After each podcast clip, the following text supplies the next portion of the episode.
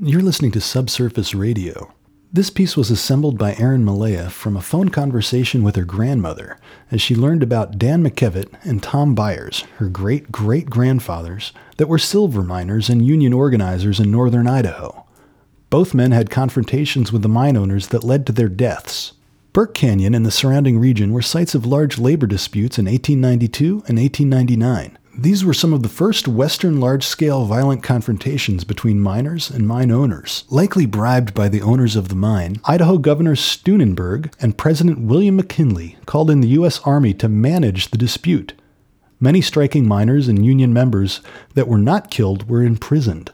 In 1905, Governor Steunenberg was assassinated by labor activists.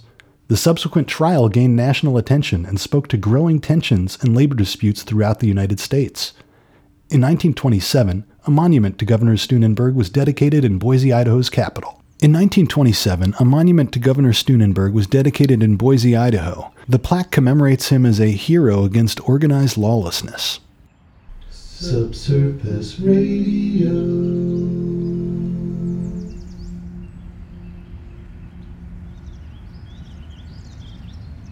I'm just not sure what I like created in my mind and what I was told. I had heard that somebody was basically killed because of their involvement in organizing. Yes. Tom was killed. Tom and Tom, uh, what happened? Well, like, what do you? I guess I'm curious. Here are my questions. yeah, like what you know, and then also sort of how this was talked about, maybe in your as a kid. Dan was a miner. He came from Ireland. That was her first husband and the father of the children. Okay. And Dan was in the mines. When Dan was up there, he they had what they called the bullpen, and they locked all the miners who were striking and trying to get better wages and better conditions in this bullpen. And of course, they wouldn't let them out. And they called For how long? Do you know? a long time. And of course, like wom- women and children were in trouble because they depended on the mine's salary, and Yeah. the, the only thing they could buy from was the company store. And so, of course, Mhm. they had no money. So what Dan did after they got out, Can you, we pause for a second? Um, and when you say for a long time, a long time is that weeks? Is that months? Is that years? Is that Well, days? I, you know, the government got involved, and I think it was weeks. There was a lot Okay. of trouble up there.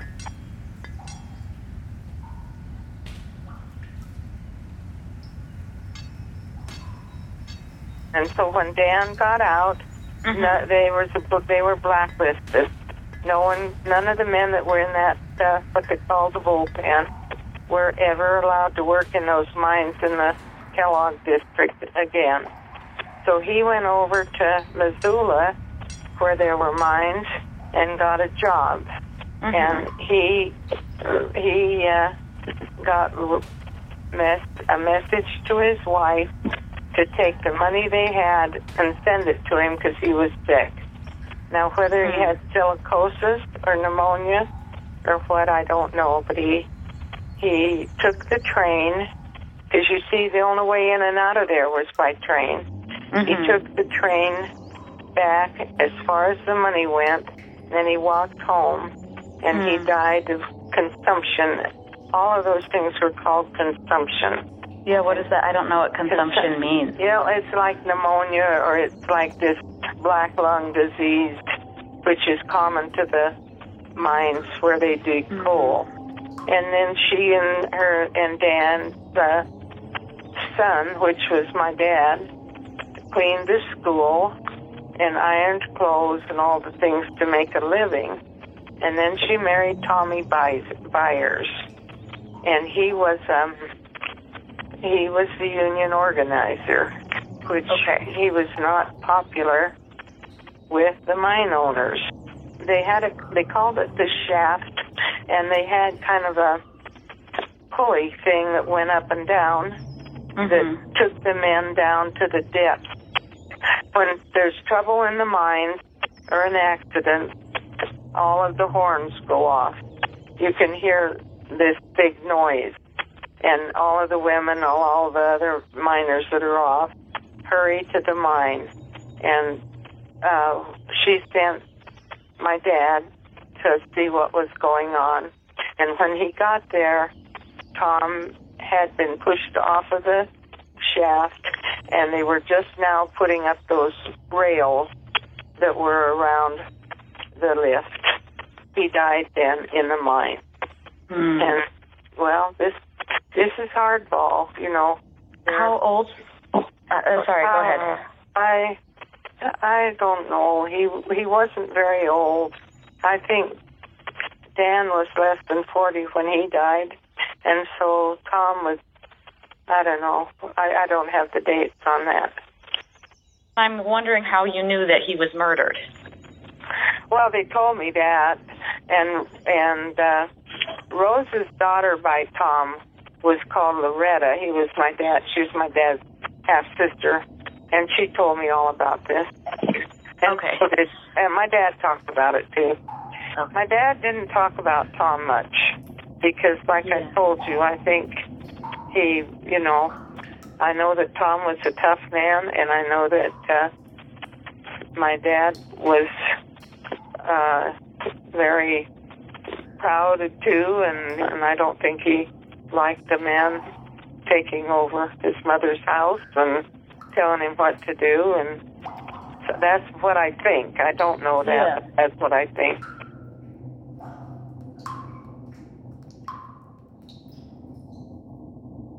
You're pay, not paying them enough to feed their families, and you're pricing the money up in the do- in the company store, and you have you have a problem that's going to erupt.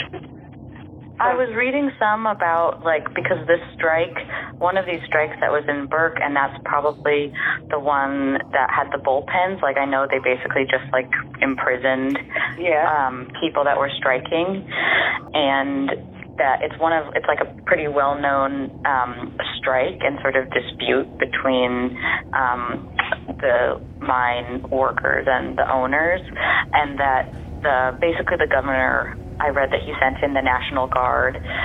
yeah. Like it was basically militarized. The National Guard was obviously violent, and that sort of the detective agents, the Pinkertons, were more like um, figure out Ameliorate. sort of no, no, not ameliorate at all, but like basically like rat people out. Like they were in there pretending that they were like in the union, but were actually working for um, the state, and basically to try to point out which people were like the radical organizers. Like I feel like I'd rather be pushed down a mine shaft than have to have pneumonia and walk from Right. Missoula back to Idaho because I like Well, was blacklisted and had been imprisoned and was like out of Yeah. work. the mine owners and all these corporations, they find it a lot easier to intimidate one worker or two workers rather than to work with a, a representative of a whole group. Tom must have been like pretty. I mean, it was like clearly a threat if they decided Absolutely. to kill him. Well, Yeah. they killed a lot. In fact, for us, it was terrible for my grandmother and family, but it it was not uncommon to find a dead man around. You have to remember these times were very different. And the Yeah, I mean, I feel like in certain ways they are, but in other ways they're like very much the same. well, you think what you like. I mean, obviously a lot of things have changed. I'm not saying that they haven't, but what I mean is that like there's still sort of there's like always the ongoing oh yeah. power struggle between people that have and people that don't, and um, sort of those with wealth trying to amass more and more and more. Of course. I Yeah, know there's no. exploitation. I'm not saying there isn't. Yeah, no, I know, and that's more what I mean. I don't. Obviously, lots of norms have changed, and lots of things have changed for the better. But I'm, you know, there's Yeah. still a lot of the, Greed still rules. yeah, unfortunately. They do everything they can to stop the union. And to make and they pretty much have won. As I can tell, maybe you see something I don't, but I it's hard. No, I mean, I mean, I think they've won and in an extreme, like, global way. Yes, they have. Just like on an even larger scale. Yes, my dear. But the mines, the mines were playing out uh, when my dad left there, and uh, Do you know what year your dad left? he was 17 when he went to uh, to Moscow. He Okay. finished school in Burke, and so he went there. So. I know. I imagine now there's not much there. No, Ken said that there wasn't. Uh, I haven't been back in many, many years. I was there twice, and I heard the one time when I was there, uh, I heard the sirens go off, and so we left. It's not a happy place. It's a hole in the mountain, and it's not pretty. It's not. It's all the slag that from the from the uh, mills and stuff was just dumped and left, and a lot of the land is destroyed uh, from slag that's let run off onto it, and and there's no money to reclaim the land because the mine owners left it, and uh, just like it was, it would have cost money to move it. They dumped it in the rivers, they dumped it in the creeks, they dumped it on the mountains. They had Yeah. company. Do you do you know if there's any um yeah What? reclamation or Uh, um, plans for that? Well, they'd like to, of course, but the people that own the mines are long gone and the mines are closed. So, Yeah, or I didn't know if there were certain like health um issues. yes, there are. There are a lot of health problems up there from that. And they're trying to to take care of some of it, but it takes a lot of money. Mm-hmm. So, it's not a place that for any recreation or anything like that. Burke's just a black hole at the end of a road. Now there's a road. There wasn't before. If I had the strength, I'd go again, but I don't think I do.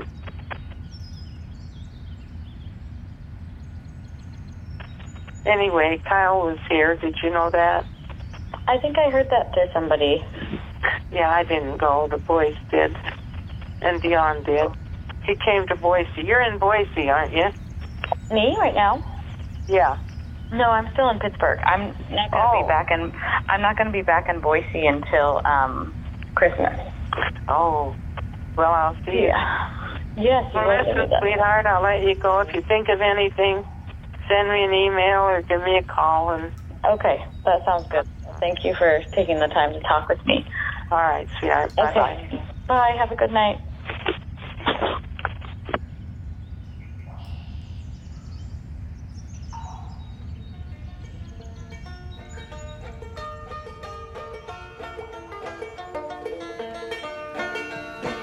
Side are you on, boys? Which side are you on?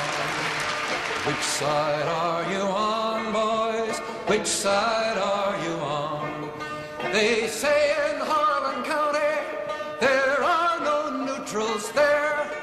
You'll either be a Union man or a thug for J.H. Blair. Which side are you on, boys? Which side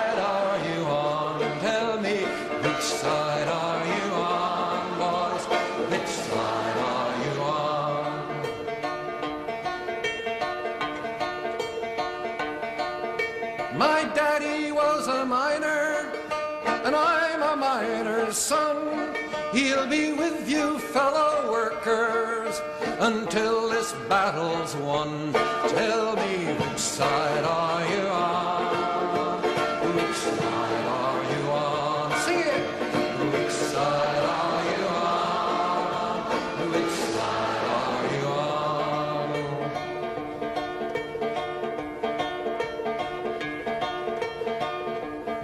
Oh, workers, can you stand it?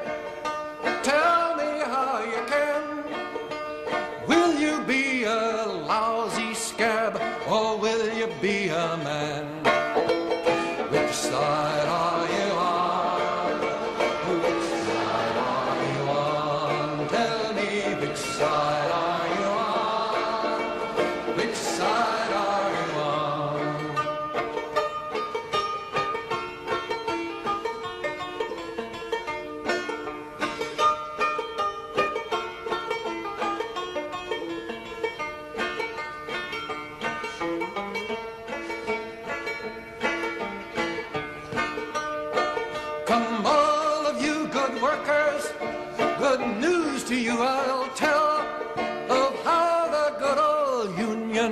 Has come in here to dwell. Tell me which side are you on, boys? Which side are you on? Tell me which side are you on, boys? Which side are you on?